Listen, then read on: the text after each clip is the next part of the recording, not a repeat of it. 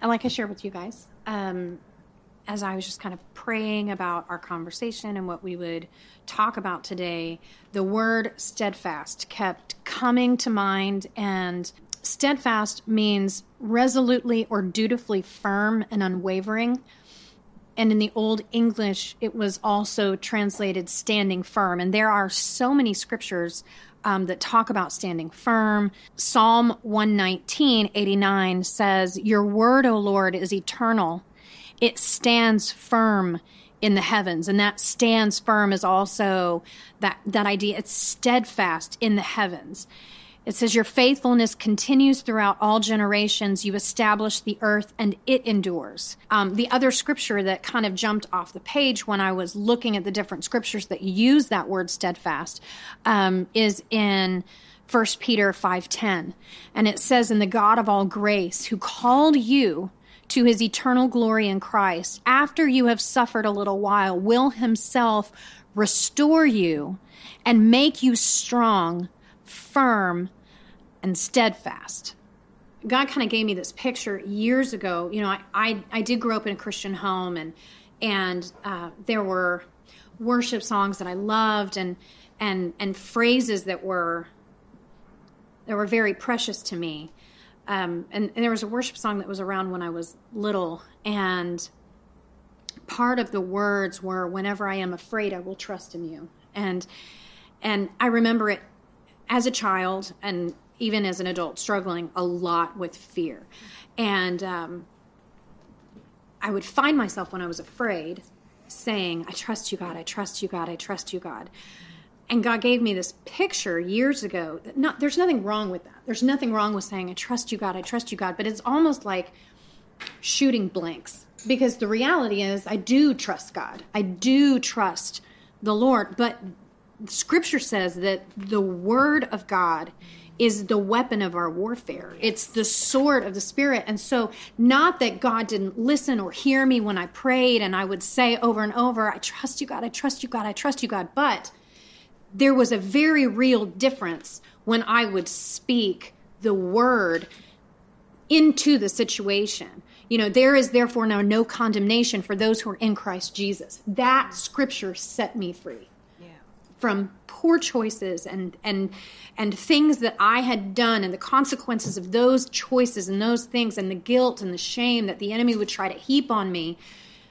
Speaking that word into those. There is therefore now no condemnation for those who are in Christ Jesus. That was the strap in my feet in. Mm-hmm. I am standing firm on the word of God. And there was freedom in that. So, mm-hmm. you know, that's just one example. I could probably, th- you know, if we sat here long enough, I, you know, I'm sure we could all come up with a couple. But is there, is there something like that for you that you could communicate? Because I feel like the people who, who God will draw to watch this conversation, who God willing will take this conversation and it will spark conversation with them and their communities and their friends and their at their dinner table. Like I I believe that that is that is the repercussion. That's the rock in the water that ripples out and and and we're encouraged when we hear what God has done for one another.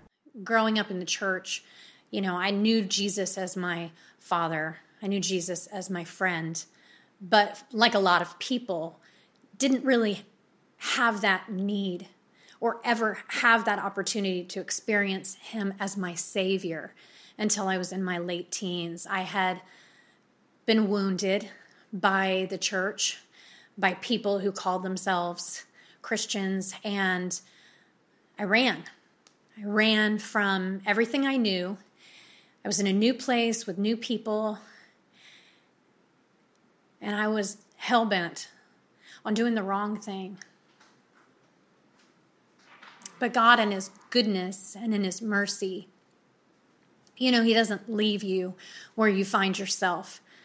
Much like the prodigal son, I found myself empty, depleted, toast. I had nowhere to go.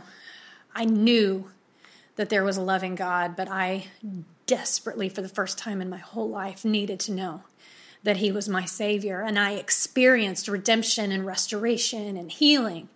But the after effects of that season of my life were the guilt and shame that I talked about earlier.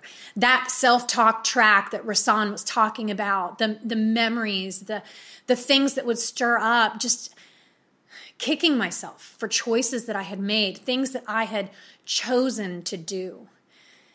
And that scripture that I shared there is therefore now no condemnation for those who are in Christ Jesus wasn't just something that I would say. There were times that I would find myself driving down the road, screaming those words out loud because I was clinging to the Word of God, desperate for His Word to take root.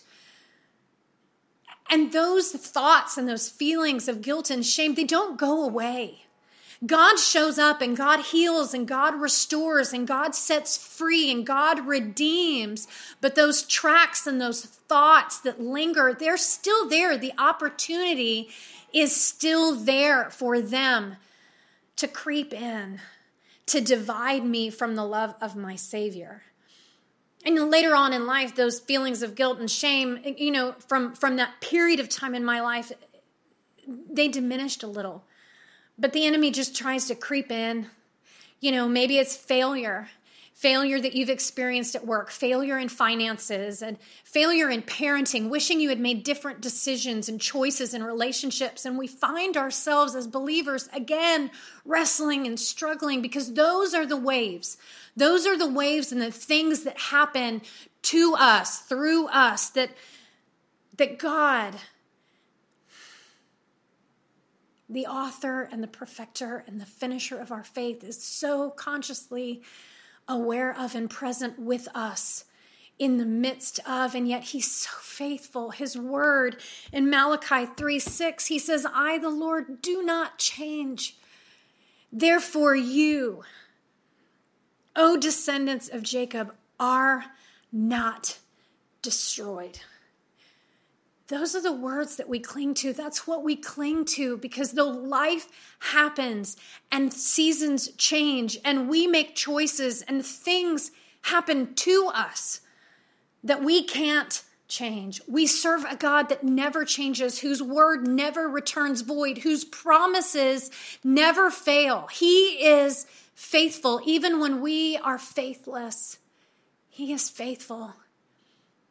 He is faithful and his word is true. And when we lock in to his word for us, and when we can, win, can be strapped in to his promises and that understanding that he is steadfast, we too can be steadfast. We too can stand firm because we serve a God who never, ever changes. We serve a God who is steadfast to us, and therefore we can remain steadfast in Him. That is the truth of the word. That is the truth of the God that we serve, and that is where our hope is found. It's Him. Okay?